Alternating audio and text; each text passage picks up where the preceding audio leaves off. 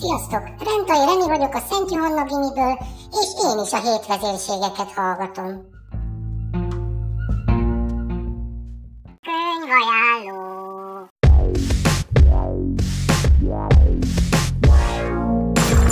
Sziasztok, Bence vagyok.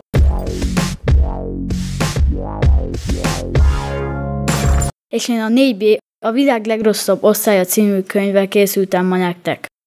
Ezt a könyvet írta Johanna Nedin, és Rikin Parek rajzaival készült. Johanna Nedin született Londonban 1978-ban. Érdekes élete volt, mert a miniszterelnök főtanácsadója volt, és miután kiszállt a politikából, elkezdett a Blast Egyetemen kreatív írás tanítani.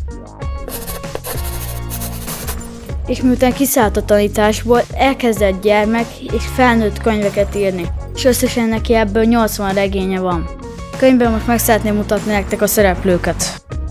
Bátlen Vandiri néni, az iskola igazgatója, kedvence a házjánt, ami egy hosszú, laminált lista arról, mit nem szabad csinálni a suliban. No music!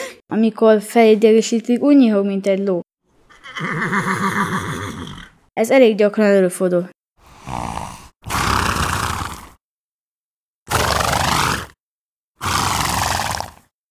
Nigertanáló, a 4B a fője, és mindig azt hiszi, hogy a rossz gyerekeket jótra lehet téríteni, jó dolgokkal, de sokat kell csalódnia. Taylor Burgess, ő a főszereplő, és a totyörgés, szözmetélés és az ökörködés nagymestere Batman Van néni nagy bosszúságára.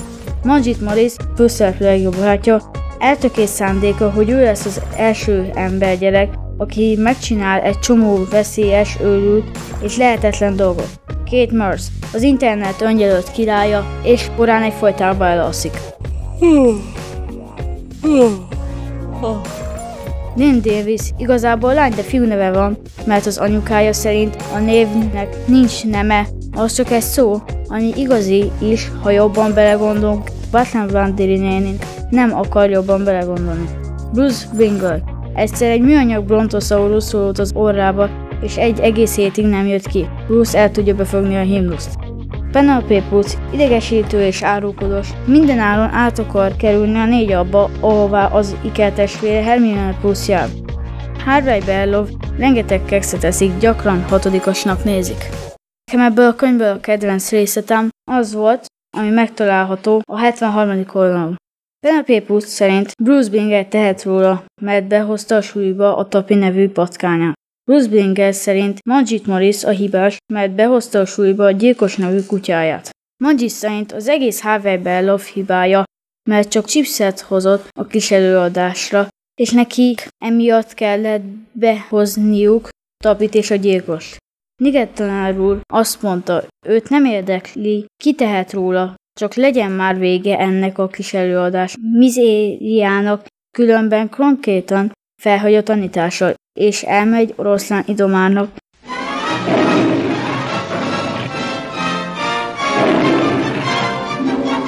Mert ennél az sem lehet nehezebb.